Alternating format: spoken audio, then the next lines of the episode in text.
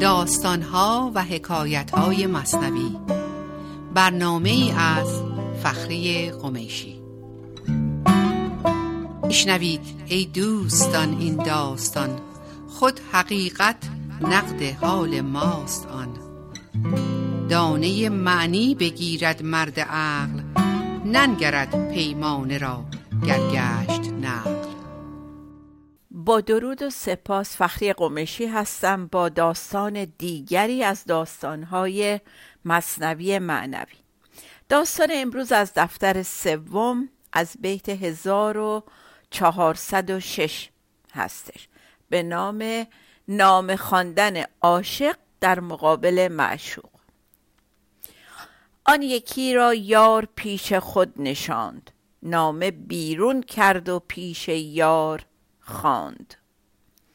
معشوق به عاشق فرصت داده که در کنار او بنشینه و از فرصت با او بودن حد اکثر استفاده رو ببره. ولی عاشق نادان جاهل نامه ای که از پیش برای معشوق نوشته بود از جیبش بیرون می‌کشه و شروع به خواندن می‌کنه.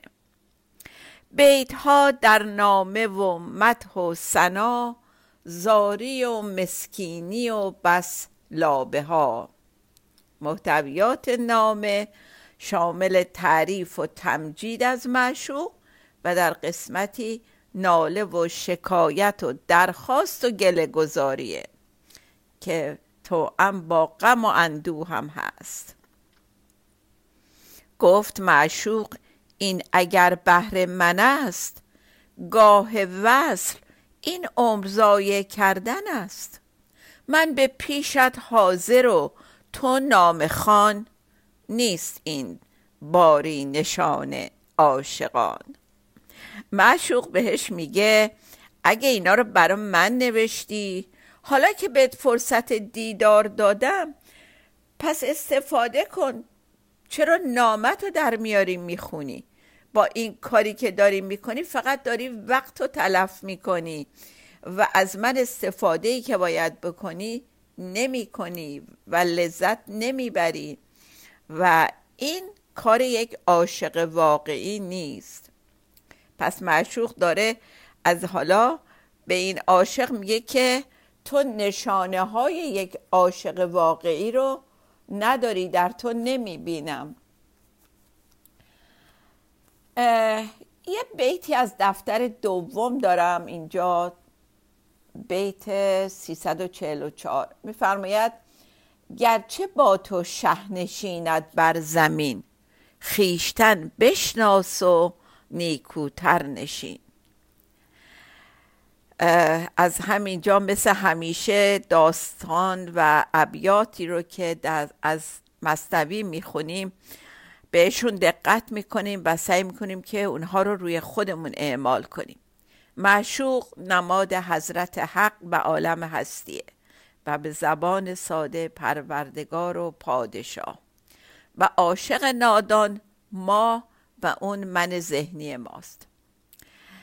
میگه که حالا که شاه لطف کرده و اجازه داده تو در کنارش بشینی و با تو نشسته حد و حدود خودتو بشناس و نیکوتر نشین.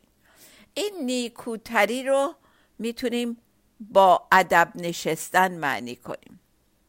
و در دفعات قبل در ابیات قبل راجع با راجع به با ادب بودنمون در مقابل حضرت حق صحبت کردیم و بی ادبی های خودمون رو نگاه کردیم بهش. کی ما بی ادب میشیم؟ وقتی که تو غم میریم وقتی خشم داریم وقتی حسادت داریم وقتی اون پندار کمال و من میدانممون بالا میاد. و هزار و یک مثال دیگه که بارها و بارها راجع بهش صحبت کردیم که نگاه بکنیم ادبی های خودمون رو پیدا کنیم و دیگه انجامشون ندیم. پس الانم این عاشق جاهل با بیادبی نشسته پیش معشوقش. برای اینکه داره از غم و قصه هاش میگه داره میگه که من چه برداشتی از شما دارم و بلا عاشق هم صفات خوب خودشو می‌دونه و هم احتیاجی به اینکه کسی مدح و سناش رو بگه نداره. خب یه بیت دیگه باز اینجا به خاطرم اومد از حضرت سعدی از غزل 509 خیلی آشناس همه بلدین. گفته بودم چو بیایی غم دل با تو بگویم. چه بگویم که غم از دل برود چون تو بیایی؟ چطور ممکنه آدم در حضور معشوق باشه و هنوز غم داشته باشه؟ غم کجاست اون موقع که ازش حرف بزنیم؟ خب انقدر این موضوع جالبه که واقعا وقتی که ما فرصت حضور و نشستن در حضرت در کنار حضرت حق و معشوق رو پیدا می‌کنیم. چه حال و هواییه یادم افتاد به اون داستان دیگه که باز خوندیم با هم از مصنوی که از دفتر اول بود. اون داستان که عاشق میره در خونه معشوق و در می‌زنه و معشوق وقتی از درون می‌پرسه کی هستی؟ میگه منم. و معشوق بهش میگه برو. برو که اینجا جای دومن نیست و تو هنوز خیلی خامی. برو و هر وقت دیگه من نبودی برگرد. و این عاشق میره سالها در حجر معشوق میمونه و پخته و آب دیده میشه و با ادب برمیگرده و پشت در که می‌رسه و در می‌زنه این جواب رو میده به معشوق که از داخل از خونه می‌پرسه که هستی. این عاشقی که دیگه نادان نیست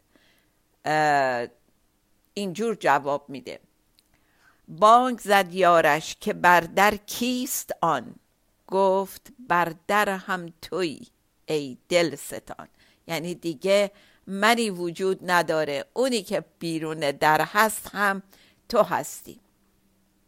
به هر حال اینا چیزایی بود که یادم اومد وقتی که شروع کردم این داستان رو بگم و برگردیم دوباره به ابیات خود داستان. حالا این عاشق جاهل در مقابل این سوال معشوق قرار گرفته که چرا داری این کار بیفایده رو انجام میدی. چرا داری برا من نامه می‌خونی؟ خب تو که خودت اینجایی. و از اونجایی که این عاشق یک من ذهنی قوی داره با خودش برده اونجا پس اولین کاری که در مقابل سوال معشوق ازش سر می‌زنه پیدا کردن عذر و بهانه هستش. و این خاصیت اصلی هر من ذهنیه که از خودش سلب مسئولیت می‌کنه و سعی می‌کنه دلیل بیاره برای این کار غلطش. خب دلیل داره میاره حالا. میگه گفت اینجا حاضری اما ولیک من نمی یابم نصیب خیش. نیک. آنچه می‌دیدم ز تو پارین سال نیست این دم.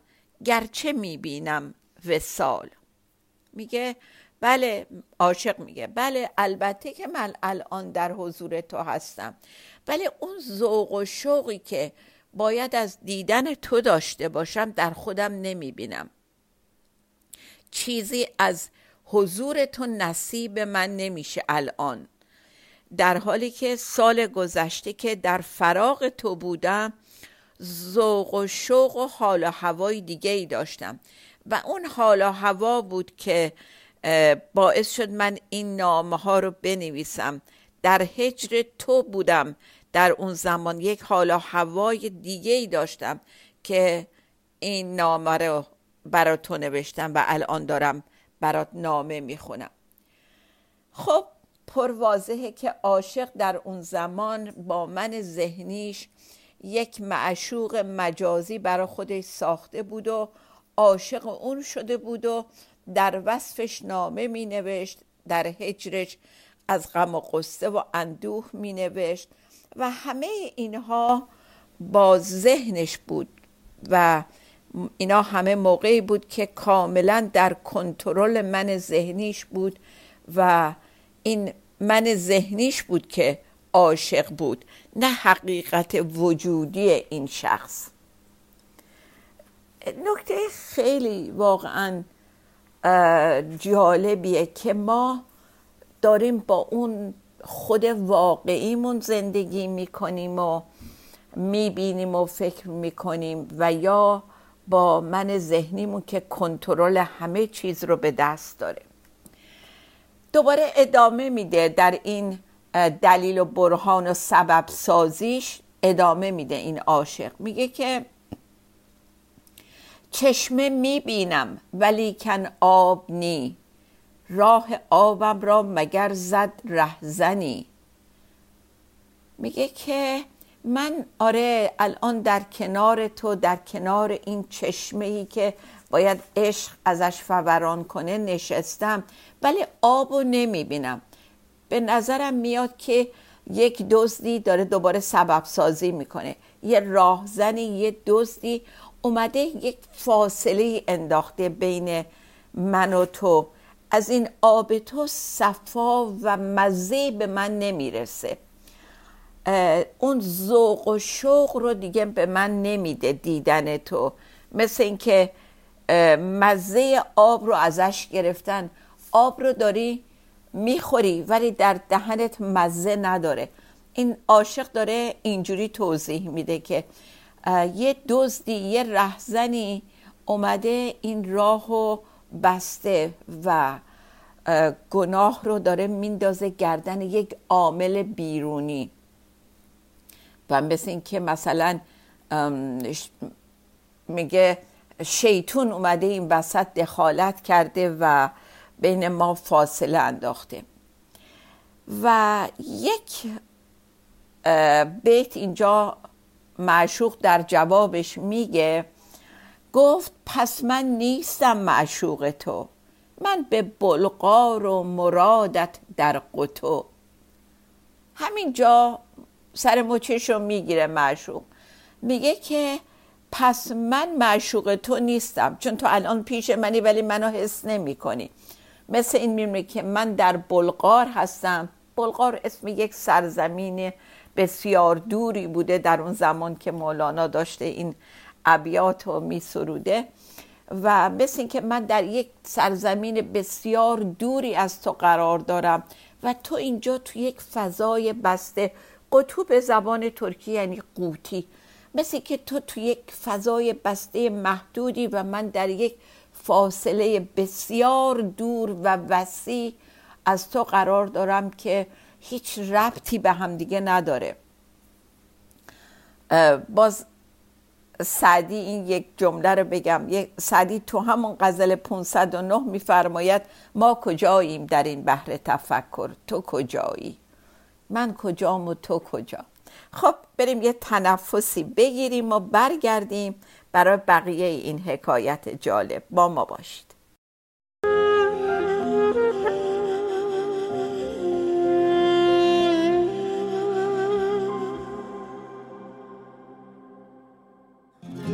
تو خنده دوری در یاد تو قاصدکی دور از باد.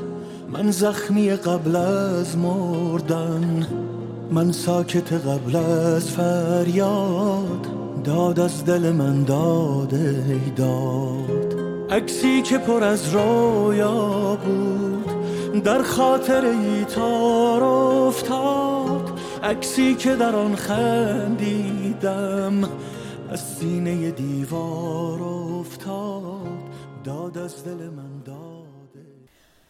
با درودی دوباره در خدمتتون هستم. برای بقیه این حکایت جالب از دفتر سوم و الان از سطر 1415 ادامه میدیم. میفرماید دوباره از زبان معشوق. میفرماید عاشقی تو بر من و بر حالتی حالتن در دست نبود یا فتی. میگه ای جوان تو در آن واحد هم عاشق من هستی یعنی اعلام می‌کنی عاشق منی هم عاشق حال و هوای خودتی. در حالی که من ثابت هستم ولی حال و هوای تو یه چیز متغیر و تغییر پذیره یعنی همه عشق تو متوجه من نیست. چون وقتی به من فکر می‌کنی حالت خوب میشه اون موقع عاشق من میشی. ولی وقتی که فکرت یه جای دیگه میره و حالت یه جور دیگه است دیگه از من خبری نیست. پس نیم کلی مطلوب تو من جزو مقصودم تو را اندر زمن. میگه من تمام طلب تو نیستم. همه مطلوب تو من نیستم. قسمتی از خواسته های تو هستم. در زمانه که این بستگی به شرایط موقتی تو داره. و اگه به منظوری دست پیدا کرده باشی و حالت خوب باشه خوشحال باشی با منی. و اگه برعکسش باشه ممکنه اصلا دیگه یاد من نیفتی. اون موقع عاشق و دوست تمام و کمال خودت میشی. برعکس اینکه باید تمام و کمال عاشق من باشی و من مطلوب تو باشم. و یه چیز دیگه هم هست و اون که وقتی حالمون بده به یه مرادی دسترسی پیدا نکردیم دوچار یه بیمرادی شدیم هم یاد معشوق میفتیم ولی این دفعه یه جور دیگه با گله و زاری و ناله و شیون و اعتراض و خشم و تمام اون چیزهایی که از اون حال خرابمون بالا اومده. اون موقع میریم سراغش ولی اینجوری. میفرماید که خانه معشوقم معشوق نی. عشق بر نقد است بر صندوق نی. معشوق بهش میگه که به نظر میاد که من حکم خانه معشوق رو برا تو دارم که تو عاشق خونه و ظاهر و در و دیوار و این جای من هستی نه عاشق خود من. این اصطلاح رو حتما شنیدین؟ میگن یه عده میرن عاشق کعبه میشن نه عاشق خدای کعبه. میرن برای اون حال و هوا و اون فضا و اون محیط. و بعدش هم تازگی ها این مد شده که میگن آخر رفتین دور یه خونه خالی میگردین. یعنی هر دو گروه در یک باور دیگه ای هستن. نه خانه خدا رو می‌بینن نه صاحب خونه رو می‌بینن. نه اون هدف و مقصود از این تواف رو می‌بینن. به هر حال اینجا میگه که عشق بر نقد است بر صندوق نه. باز مثال میاره مولانا. یک صندوق جواهر رو مجسم کنیم که توش پر از نقدینگی تلاست جواهر پول. ولی جعبه هم خب طبعا جعبه قشنگیه که این چیزای گرانبها رو گذاشتن توش. میگه انگار به نظر میاد تو عاشق جعبه هستی. اون داستان اولیه رو یادتونه اون گدایی که روی صندوق نشسته بود و از درون صندوق زیر پاش بی خبر بود. از اون داستانهای خیلی ابتدایی و قدیمی در گنج حضور که میگه گدای سالها روی صندوق نشسته بود و یک دانایی ازش می‌پرسه تو صندوق زیر پا چیه؟ میگه نمی‌دونم. اینو پدرم هم روش میشست گدایی می‌کرد. پدر بزرگم هم همین رو میشست گدایی می‌کرد. گفت تا حالا توشو دیدی؟ گفت نه. دیگه من این صندوق به هم به ارث رسته من همین رو میشینم. بعد که در صندوق رو باز می‌کنن می‌بینن پل از پر از طلا و نقدینگیه. اینم عاشق بیرون اون گنج بود. حالا اینجا معشوق هم داره به این عاشق همین قضیه رو دوباره یادآوری می‌کنه که تو هم حکایتت مثل هم اون گداس و مثل اونی که عاشق صندوق نقدینگی بود نه عاشق اون چی که درونش بود. خب میر احوال است نه موقوف حال. بنده آن ماه باشد ماه و سال. میفرماید عاشق واقعی پادشاه و امیر حال خودشه. کنترلش تو دست خودشه. یعنی به فرض از دست دادن یه چیزی حالش خراب نمیشه. چون وقتی اینجوری حالت خراب میشه حالت موقوف به اون اتفاق بوده. به محض اینکه خبر ناراحت, ناراحت کننده بهش می‌رسه آشفته میشه. غمگین و عصبانی میشه. ولی عاشق واقعی درست برعکسه. حال او با مسائل بیرون بالا پایین نمیشه و در همه اوقات بنده و فرمان بردار اون معشوق ازلیه و در هر زمان دیروز امروز فردا در مقابل معشوق بندگی می‌کنه و اجازه نمیده مسائل و اتفاقات دور و برش در رابطه او با پروردگارش اثر بذاره. میگه بنده اون ماه ماه اینجا جای باز شاه نشسته جای معشوق نشسته. میگه بنده اون ماهه. نه بنده ماه و سال نه بنده زمان دیروز و امروز و فردا. ببینید چقدر قشنگ مولانا دوباره از کلمات استفاده می‌کنه. دو تا ماه میاره یکی ماهیه که شاهشه پادشاهشه و یکی ماهیه که زمان و گذر زمان داره توصیف می‌کنه. چون بگوید حال را فرمان کند چون بخواهد جسم ها را جان کند. این عاشق واقعی باز داره خصوصیات عاشق واقعی رو به این میگه. بهش گفت تو عاشق واقعی نیستی. چون عاشق واقعی اگه بودی حالا باید این خصوصیت ها رو داشته باشی. این عاشق واقعی کنترل احوالش در دست خودشه و اختیارش رو به دست من ذهنیش نمیده. اجازه نمیده من ذهنیش براش تصمیم بگیره و به جاش فکر و عمل بکنه. بعد میگه که چون بخواهد جسم ها را جان کند. میگه این چنین عاشقی قادر به جسم ها جان ببخشه. نه مثل اون عاشق نما که جان و صفا رو در اون آب نمی‌دید. یادتونه گفتش که من کنار چشمم ولی آب این چشمه دیگه برای من صفا نداره مزه نداره. یعنی نه تنها قادر نیست به جسم ها جان ببخشه بلکه اونایی رو هم که جان دارن جسم می‌بینه. و باز مثال دیگه یادم افتاد. مثال ابلیس که میگه در گل آدم جان و حضور پروردگار رو ندید و گفت من به گل سجده نمی کنم برای اینکه قادر به دیدن جان در اون گل ساخته شده پروردگار نبود. گفت من از آتشم و او از گل و من به گل سجده نمی کنم. در حالی که حضور پروردگار بود که این باید به سجده می‌کرد و اون ازش قافل بود.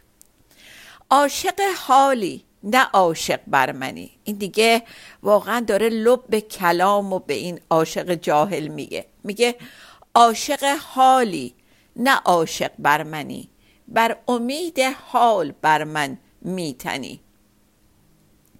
میگه ای عاشق قلابی تو عاشق حال و موقعیت های خودت هستی. عاشق خود من نیستی. فقط به امید اینکه از طریق من یه زمان موقتی به یه سودی و به یه حال خوشی دست پیدا کنی طرف من اومدی. از من یه چیز دیگه انتظار داری. خود منو نمی‌خوای. آنکه یک دم کم دمی کامل بود نیست معبود خلیل آفل بود. داره مولانا برمیگرده به حضرت ابراهیم و مثال حضرت ابراهیم رو میگه که همه می‌دونین حضرت ابراهیم دومال معشوق میگشت. خورشید و دید گفت شاید تو معبود منی. وقتی افول کرد گفت معبود من آفل نیست از بین رونده نیست. به ماه رسید گفت شاید تو اون معبود منی. و وقتی ماه ناپدید شد گفت دلبر من نمی‌تونه جزو آفلین باشه. وان که آفل باشد و گه آن و این نیست دلبر. لا احب الافلین من آفلین رو دوست ندارم. آنکه او گاهی خوش و گه ناخوش است یک زمانی آب و یک دم آتش است. میگه اونی که اینجور بالا و پایین میشه یه زمان حکم آب رو پیدا می‌کنه و یک زمان حکم آتیش. چطور می‌تونی به این دل ببندی و چطور می‌تونی اینو معشوق و معبود خودت قلمداد بکنی؟ اون جزو آفلین و ناپایدار ها هستش.